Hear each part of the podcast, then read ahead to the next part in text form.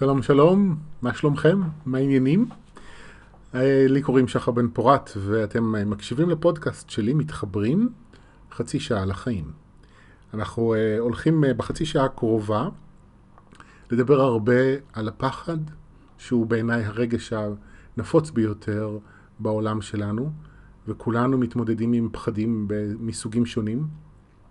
בתקופה האחרונה, בגלל כל מה שקורה בדרום עם הפלסטינאים והחמאס מצד אחד, ומה שקורה עם הרעידות אדמה בצפון מצד שני, הפחד הוא אפילו עוצמתי הרבה יותר, אה, ופה כבר אנחנו מדברים על כמובן הליבה של הפחד, זאת אומרת פחד למות, פחד אה, מלהיפצע, מכאב, אבל הפחדים מלווים אותנו ביום יום אה, והם נפוצים מאוד ויש להם הרבה צורות.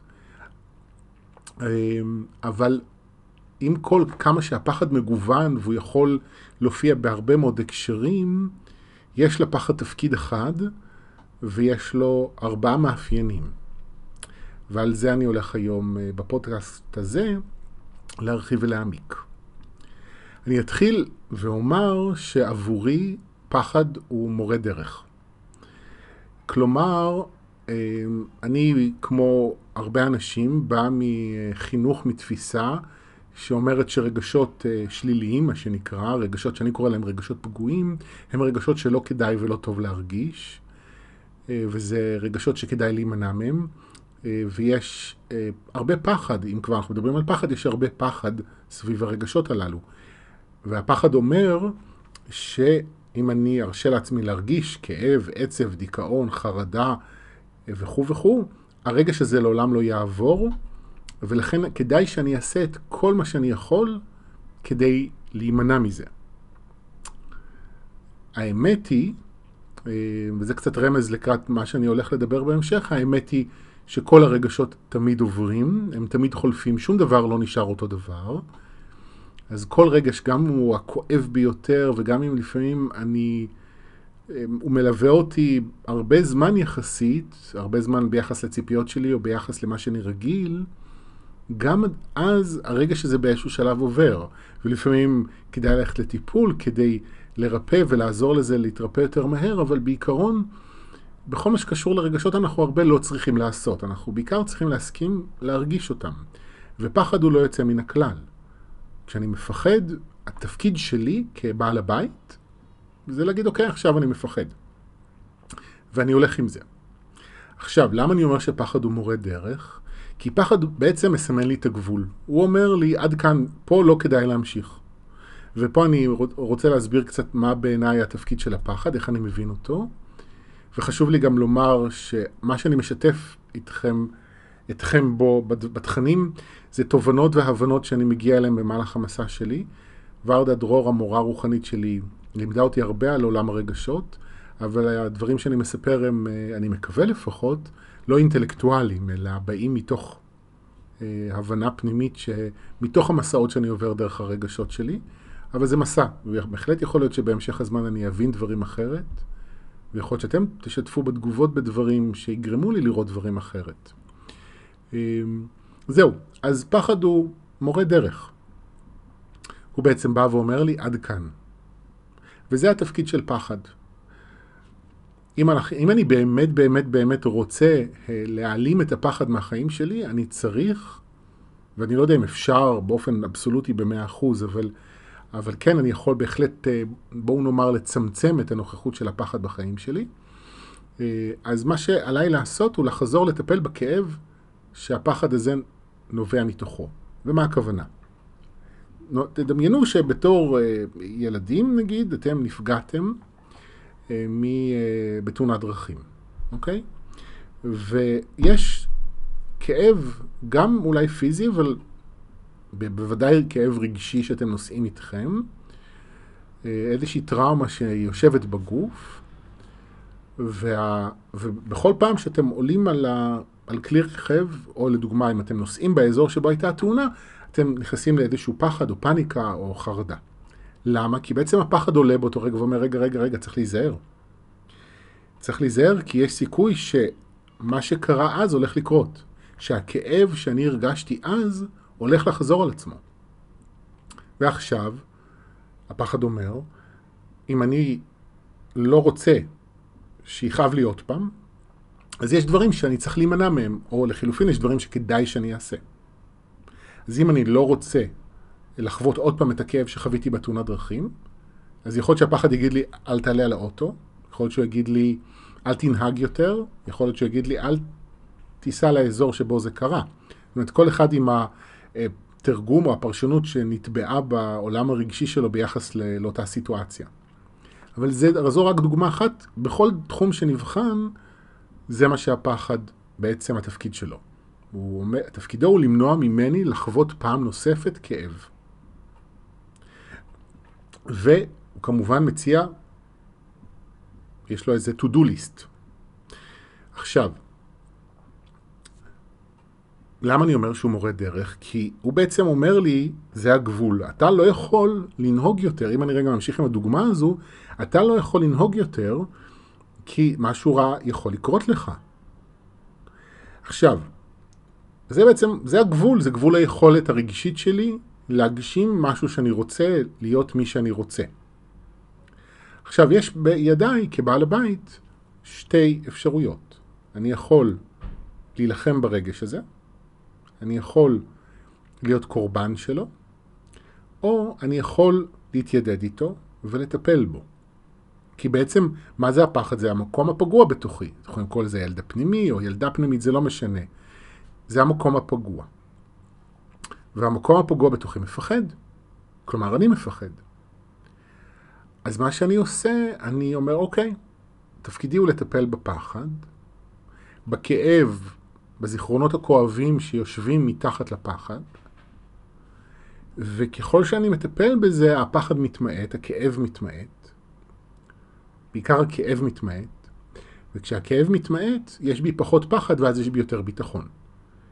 עכשיו, תסביר, אני אסביר, אחדד את זה רגע איך זה עובד, כי כשאני מטפל ב...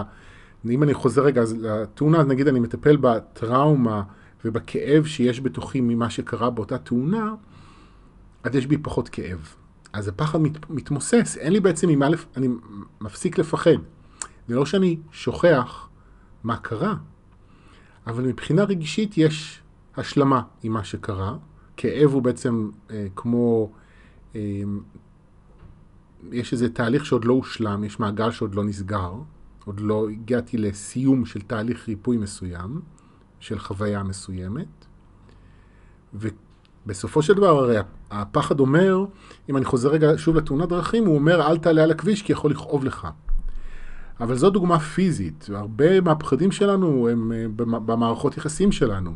אל תדבר עם הבוס שלך, כי אם... אתה תדבר עם הבוס שלך, הוא עלול, ותגיד לו מה, מה אתה חושב עליו, הוא עלול לפטר אותך. ואתה תחווה עוד פעם את החוויית דחייה שחווית בתור ילד אה, בגן.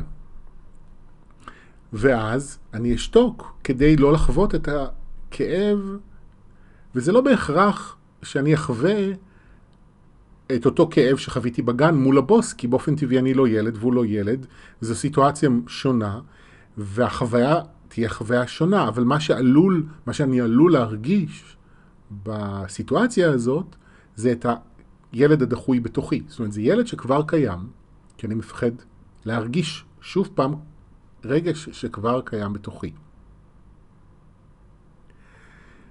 ולכן הוא המורה דרך שלי. כי אם אני מטפל בכאב הזה, אם אני מטפל בילד הדחוי, ואני כבר לא מפחד להרגיש ילד דחוי, כלומר, אני להפך, אני אומר, אוקיי, אם אני מבין שאני נושא בתוכי את הכאב של דחייה מכל מיני חוויות שעברתי, והפחד שלי מלהרגיש ככה פעם נוספת גורם לי לכל מיני התנהגויות במערכות יחסים שונות, אז אני אומר, אוקיי, אז אני מוכן לטפל בילד הדחוי. וכשאני מוכן לטפל בכאב הזה, אז אני כבר פחות מפחד ממנו, אני מוכן לפגוש אותו בעצמי. אז במובן הזה אין לי כבר ממה לפחד, אני כבר לא מפחד. כי מה כבר יכול לקרות? שיכאב לי? אני כבר מוכן לכאב. אני כבר מטפל בכאב. אני כבר מתיידד עם הכאב. ואז יש לי הרבה יותר ביטחון ללכת לדבר עם הבוס. אז הוא בעצם, הפחד, הוא, הוא אומר לי איפה הגבול, אבל הוא גם מראה לי איפה אני יכול או כדאי שאני אעשה עבודה רגשית פנימית כדי להרחיב את הגבול. הוא מצד אחד אומר לי, אתה לא יכול יותר, אבל איפה שהוא אומר לי את זה, שם יש את הפוטנציאל לעשות שינוי.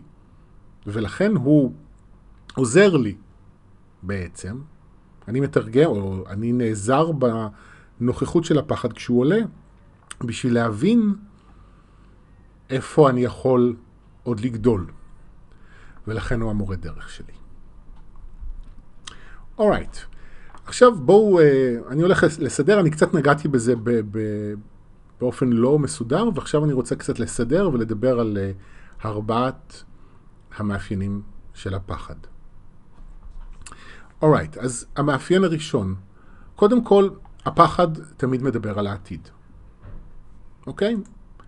הנה אני אקח את הדוגמה, אם אני אלך לדבר עם הבוס, אז הוא יפטר אותי. ואם הוא יפטר אותי אני ארגיש את הכאב ש... של הדחייה שהרגשתי בתור ילד בגן. כלומר, זה סצנריו עתידי שאני מפחד שהוא יקרה. אם אני אה, אספר אה, לאנשים הקרובים אליי שאני הומו, הם לא ירצו להיות חברים שלי, ואני אשאר לבד בעולם. אה, אני מפחד שאם אני אה, אשקיע עכשיו כסף בדברים שהם חשובים לי, לא יהיה לי בעתיד כסף לדברים שאני צריך, ואז אני אהיה במצוקה. כלומר, וזה רק שלוש דוגמאות, אם תסתכלו על הפחד, הוא תמיד, הוא תמיד מדבר בעצם על מה יהיה. והוא כמובן תמיד מפחיד אותנו, כן, כמובן, זה it goes without saying, ובכל זאת אני אומר את זה, הפחד תמיד מפחיד, והוא עושה עבודה מצוינת, הוא ממש מפחיד לפעמים. אני מסוגל לפעמים לא לישון בלילה מדברים שאני ממש מפחד שאני לא אצליח. יש לי מחויבויות לעמוד בהן ואני מפחד שאני לא אצליח כי אני מפחד, אה, ועכשיו מה הפחד אומר? לפחד אומר, אתה לא תספיק ואתה לא תיכשל ואז אנשים לא יאהבו אותך ואנשים לא ירצו אותך. אז אה, לפעמים זה בהקשרים של עבודה, אז גם יכול להתווסף לזה רובד של לא תהיה לך עבודה וממה תחיה וכו' וכו'. אבל החוויה הבסיסית של הפחד, במקרים האלה, למשל אצלי, היא לא יאהבו אותך.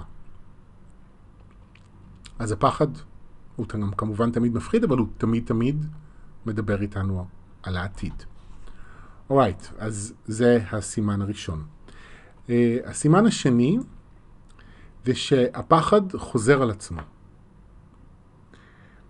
עכשיו זו, זו, זו נקודה uh, משמעותית, אני רגע מהסס כי אני מנסה לחשוב על דוגמה כדי להמחיש את זה, וקצת קשה לי למצוא, אז אני אגיד את זה באופן כללי ותחקרו את זה anyway, אני מזמין אתכם לחקור את הדברים ולא לדקלם אותי, אלא לראות אם אתם מתחברים ולחקור את זה בעצמכם, שהפחד תמיד יגיד את אותו דבר. הוא תמיד יחזור על עצמו.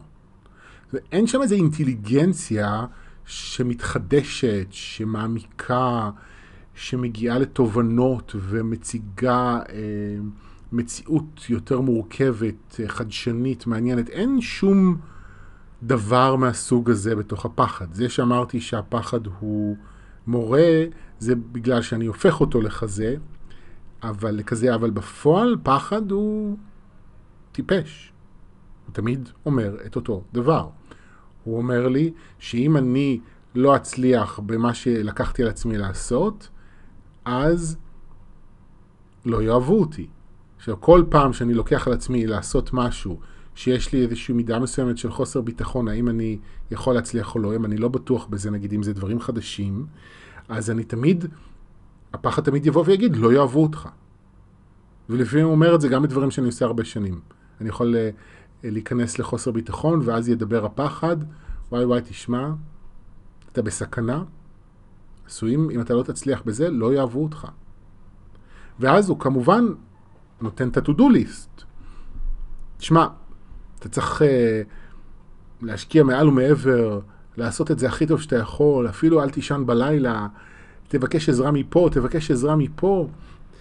תקרא את עצמך, רק לעשות את זה הכי מושלם, אסור לך לעשות שום טעות, תעשה את הכל פרפקט. שזו עצה שלכאורה נשמעת מעולה, חוץ מזה שאם אני מצפה מעצמי לעשות משהו שהוא פרפקט, אני משאיר כמובן פתח לטעות, כי אין, זאת אומרת לא לטעות, לאכזבה, כי, כי אין פרפקט, ואז אני עלול כמובן גם להרגיש עם עצמי מאוד רע, אם במידה ולא הצלחתי להגיע לרמת המושלמות שהפחד אה, אמר לי שאני צריך להגיע אליה, כדי שלא יהיה שום סיכוי שאני אחווה חוויה של אה, חוסר שביעות רצון, אה, של טענה, של תלונה, של ביקורת, שבה אני עשוי להרגיש לא מספיק טוב, והכי גרוע כמובן, לא אהוב. אז הוא תמיד, הוא תמיד יגיד את אותו דבר. אמ, וזה לא משהו שאני אומר לכם עכשיו שצריך לעשות איתו משהו, כמו רק שימו לב, הוא תמיד חוזר על עצמו. אמ, עכשיו, זה שהוא טיפש, וזה מאוד חשוב להגיד, זה לא אומר שאני מתעלם ממנו. כלומר, אם אמרתי מקודם שהפחד מסמל את הגבול שלי, זה לא בהכרח שכל פעם שאני רואה את הפחד אני אומר לעצמי, אוקיי, אני יודע ש... אה, שאפשר אחרת, אני יודע שהפחד הזה הוא לא אמיתי, אני יודע ככה, אני יודע ככה, לא. אם אני מאוד מפחד, אני מתייחס לזה בכבוד, אני מתייחס לזה ברצינות. אני לוקח זמן לטפל בעצמי, לחזק את עצמי רגשית, כדי שאני אוכל לעשות עוד צעד. אבל העובדה שאני יודע שהפחד הוא מדבר על העתיד, ואני יודע שהוא תמיד חוזר על עצמו, ואני יודע שהתפקיד שלו זה להגן עליי מפני כאב, עוזר לי אה, להתמודד איתו יותר בקלות. כי אני מבין שבסופו של דבר אני צריך לטפל באיזשהו כאב. במילים אחרות, הפחד הזה, שאני מרגיש עכשיו אולי והוא מאוד חזק, הוא מרגיש מאוד אמיתי, הוא לא כל התמונה, הוא לא כל האמת. וכאן אני מגיע למאפיין השלישי של הפחד. אם דיברנו על כך שהפחד מדבר על העתיד, על כך שהפחד חוזר על עצמו. אז המאפיין השלישי של הפחד זה שהוא משקר. הפחד משקר. עכשיו זה מאוד טריקי, כי נגיד אם אנחנו מדברים על פחד מוות, אתם תגידו לי, הנה, אבל אנחנו נמות, נכון? אולי לא. לפי המידע שאני מבין וחווה, אנחנו ממשיכים בלי הגוף, אבל אנחנו ממשיכים אחר כך. אז הגוף אומנם מת, ומתקיימת פרידה מסוימת מהעולם הזה, אבל אנחנו לא באמת מתים. אז פרידה מתקיימת, אבל מוות לא. ואם אני מסתכל על הפחדים ב, ב, בחיים, הפחדים שקשורים באנשים, הם uh, קשורים, אצלי לפחות, בדרך כלל לפחד שקשור בתחייה, בלהישאר לבד, בלא לקבל אהבה. אה, אז אני מפחד לדבר, אני מפחד לבטא את עצמי, אני מפחד להרגיש דברים, לחשוף דברים, לבקש דברים, אה, להתקרב לאנשים, כי אני מפחד להיפגע. עכשיו, אה, נכון שלפעמים יש אנשים שפוגשים אותי והם לא אוהבים אותי, אז אפשר להגיד שבמובן הזה הפחד אומר את האמת. אבל אם אני מסתכל על הדברים באמת לעומק, זה לא תמיד נכון. כלומר, הפחד, אולי, אולי זה נכון שיש בן אדם אחד שלא אוהב אותי, אבל האם אני באמת נשאר לבד, לבד, לבד, לבד, לבד בעולם? לא. אז אולי יש אנשים שלא יאהבו אותי, אבל יהיו אנשים אחרים שכן.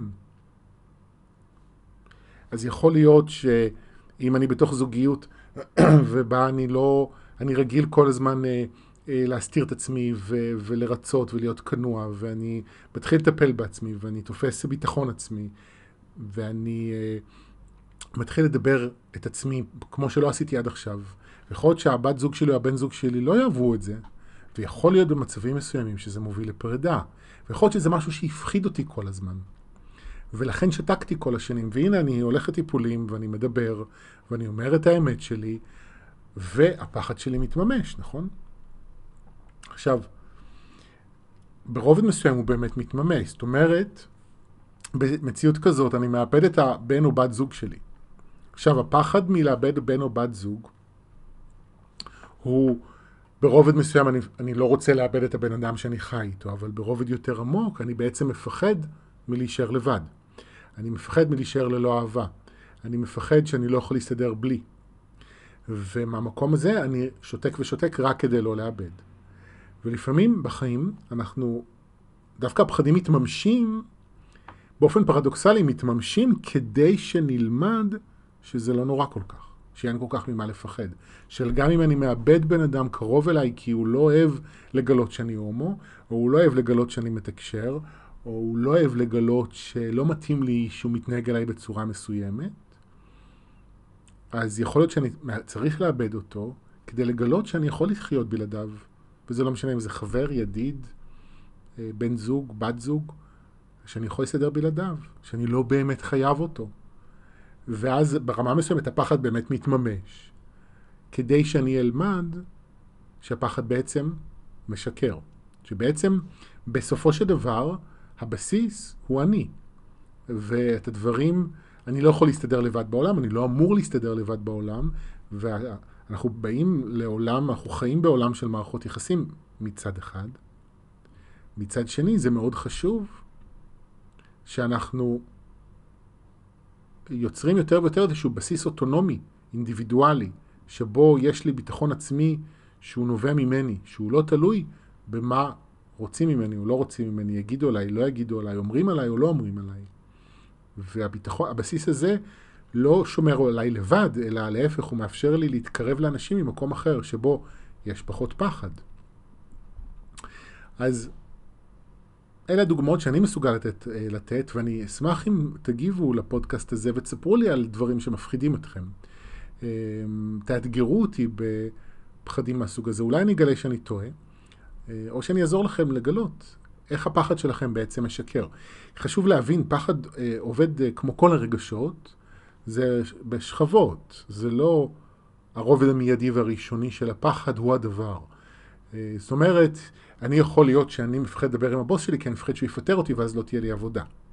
אבל אם אני מקשיב יותר לעומק ובודק ובודק, אני יכול לגלות שהדבר שאני מפחד ממנו זה להרגיש עוד פעם דחוי כמו שהרגשתי בגן. והפחד לאבד מקור הכנסה הוא תוספת מאוחרת של פחד שהתווסף ל... לה... לעולם הרגשי שלי כשגדלתי והתבגרתי והתחלתי לעבוד ו, והבנתי את, ה, את, את הפן הזה של החיים. אבל החוויה הבסיסית הבסיסית שמניעה את הכל היא הילד הדחוי מהגן והפחד שלי מלהרגיש את זה פעם נוספת. אורייט. Right. אז שוב, אז אני חוזר, דיברנו על זה שהפחד תמיד מדבר על העתיד, הפחד חוזר על עצמו והפחד משקר. ועכשיו אני חוזר לתחילת הדברים, אני חוזר לתפקיד שאמרתי על הפחד, כי זה גם התפקיד שלו, אבל זה גם המאפיין הרביעי של הפחד. כמו שאמרתי, התפקיד של הפחד הוא למנוע ממני מלהרגיש כאב. אם אני נושא בתוכי כאב על משהו שקרה, הפחד יגיד לי מה לעשות או לא לעשות כדי להימנע מזה. אורייט, על פניו נשמע פשוט, נכון? אלא מה? אם זה היה כל כך פשוט, מה היה קורה? היינו עושים את מה שהפחד היה אומר לנו, והיינו חיים מעולה, נכון? היינו מתפשרים ושותקים, ומוותרים על הרצונות שלנו, ועל החלומות שלנו, ועל הכישרונות שלנו, וחיים טוב, ומקבלים הרבה אהבה, ומרגישים סיפוק, ומלאות, ושלמות, ומגשימים חלומות, ונהנים משפע כלכלי, והכל היה בסדר, היינו...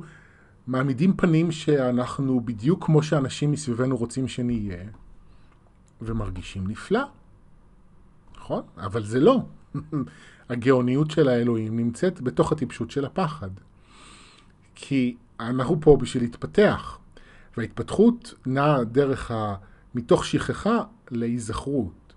וכשאני שוכח את האמת, של איך הדברים עובדים באמת, אני מאמין לפחד, הפחד הופך להיות מאוד אמיתי. וכשאני נזכר שהפחד משקר, אני מתחיל להבין איך הדברים עובדים באמת, מי אני באמת. ריצ'רד באך באחד הספרים שלו כתב שהפחד הוא בועה ריקה שהתחפשה לגיהנום. והגיהנום זה ההיסטריה, זה החרדה, זה המה יהיה, זה הדאגות, זה המתח, זה הלחץ. וכשאני חוצה את הפחד אני מגלה שהוא בועה ריקה. עכשיו, למה הוא בועה ריקה? כי אם תבדקו טוב טוב את הפחד, אתם תגלו שהפחד הוא נבואה שמגשימה את עצמה.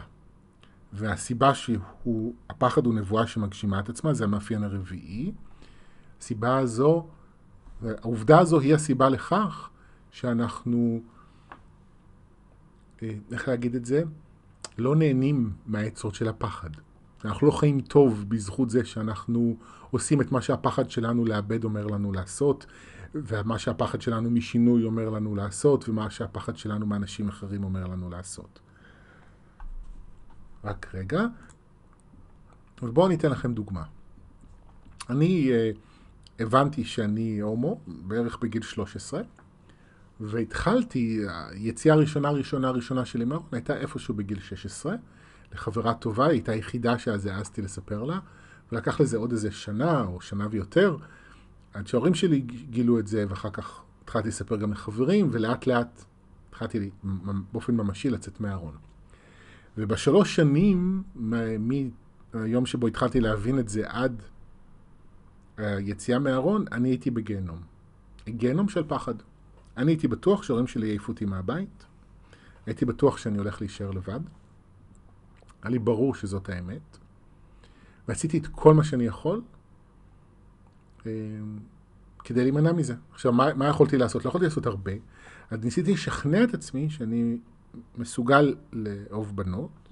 אפילו, אני חושב שהזמנתי איזה בת, נערה אחת מה, מהחטיבה לדייט, אחת או שתיים, לא שזה עבד, לא יצאתי לדייט עם אף אחת.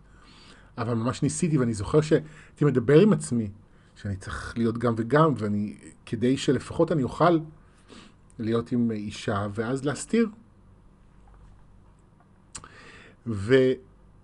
ולשמחתי זה לא קרה. זאת אומרת, גם יצאתי מהארון וגם קיבלתי הרבה אהבה ותמיכה, והפחד, במקרה שלי, במקרים אחרים זה לא עובד ככה, אבל במקרה שלי קיבלתי יותר אה, תמיכה ואהבה ממה שבכלל יכולתי לדמיין.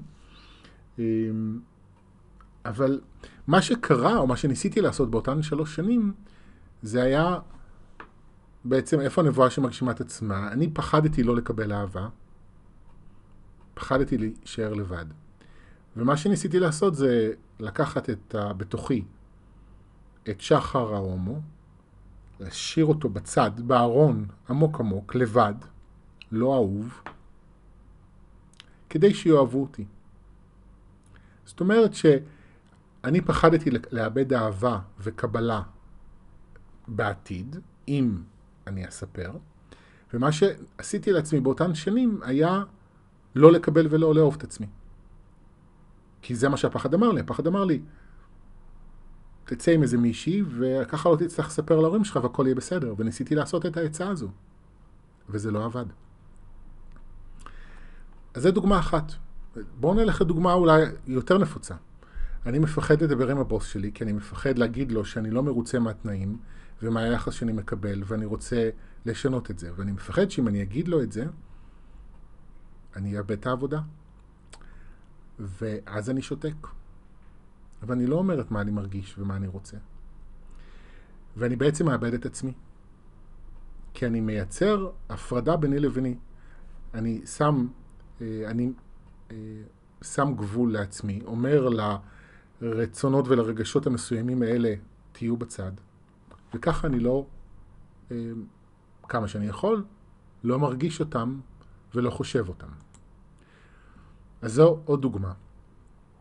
ואם תחקרו את הפחדים שלכם, אתם תגלו שהם תמיד מגשימים את עצמם. אני אה, אה, מפחד אה, להתקרב, אה, לפתוח את הלב, להכניס בן זוג או בת זוג חדש או חדשה לחיים שלי, כי אני מפחד ששוב פעם יישבר לי הלב ואני בסופו של דבר אמצא את עצמי לבד, אז אני מעדיף להישאר לבד. כלומר, הלבד שאני מפחד לחוות, אני חווה אותו כבר עכשיו. אז כל פחד בעצם הוא תמיד מחזיר אותי, זאת אומרת, אני תמיד יוצר את אותה החוויה שאני מנסה להימנע ממנה. תמיד. אז איך אני עובד עם הפחד, אם אלה המאפיינים שלו? אני אומר, אוקיי, אני מפחד להישאר לבד, אם אני אגיד איזשהו משהו, אז אני חוזר לשחר שמרגיש לבד. אני מפחד להישאר חסר קול, אם וכאשר, אני חוזר לעבוד עם השחר שמרגיש חסר קול. כרגע, כי כל דבר שאני מפחד שאני ארגיש או שיקרה לי בעתיד, זה משהו שקורה או קיים בתוכי כרגע. ואז אני חוזר ומטפל בחוויה הרגשית שמתקיימת בהווה. אני זוכר תקופה אחת לפני איזה שנה, שהיו לי אה, גלים מאוד חזקים של חרדות מלהגיע לגיל זקנה ולהישאר חסר כל. וזו העבודה שעשיתי עם עצמי. פשוט חזרתי לפגוש את שחר שהוא חסר קול בהווה. ועברתי עם זה כל מיני תהליכים, אני לא זוכר מה קרה בהם, אבל אני כן זוכר שבסוף, בתוך כדי התהליך הזה, החרדות מהעתיד ביחס לזה פחתו משמעותית. עכשיו, אני לא יודע מה יקרה או לא יקרה, אין לי מושג איך העתיד שלי ייראה, אבל הפחד ממה יהיה פחת, כי החוויה שאני מפחד לפגוש שיקרה לי, זה הדבר שקורה לי בהווה. הוא קיים בתוכי, באיזשהו מקום שהוא בדרך כלל נסתר ממני. וכשאני חוזר לזה, אז הפחד ממה יהיה פוחת, ויש לי יותר חופש להיות מי שאני. זהו, אלה הדברים שלי להפעם. אני מקווה שהייתי ברור, כי הרגשתי שאני נע בין אה, להיות מסודר לבין קצת לשייט, אז אני מקווה שזה יסתדר טוב. אני אשמח לשמוע איך אה, הדברים היו עבורכם, אם זה נגע בכם, לא, אם יש לכם משהו להגיד הפוך, אה, או להעמיק את זה. זהו, ואנחנו אה, ניפגש בפודקאסט הבא. תודה רבה חבר'ה, ביי ביי.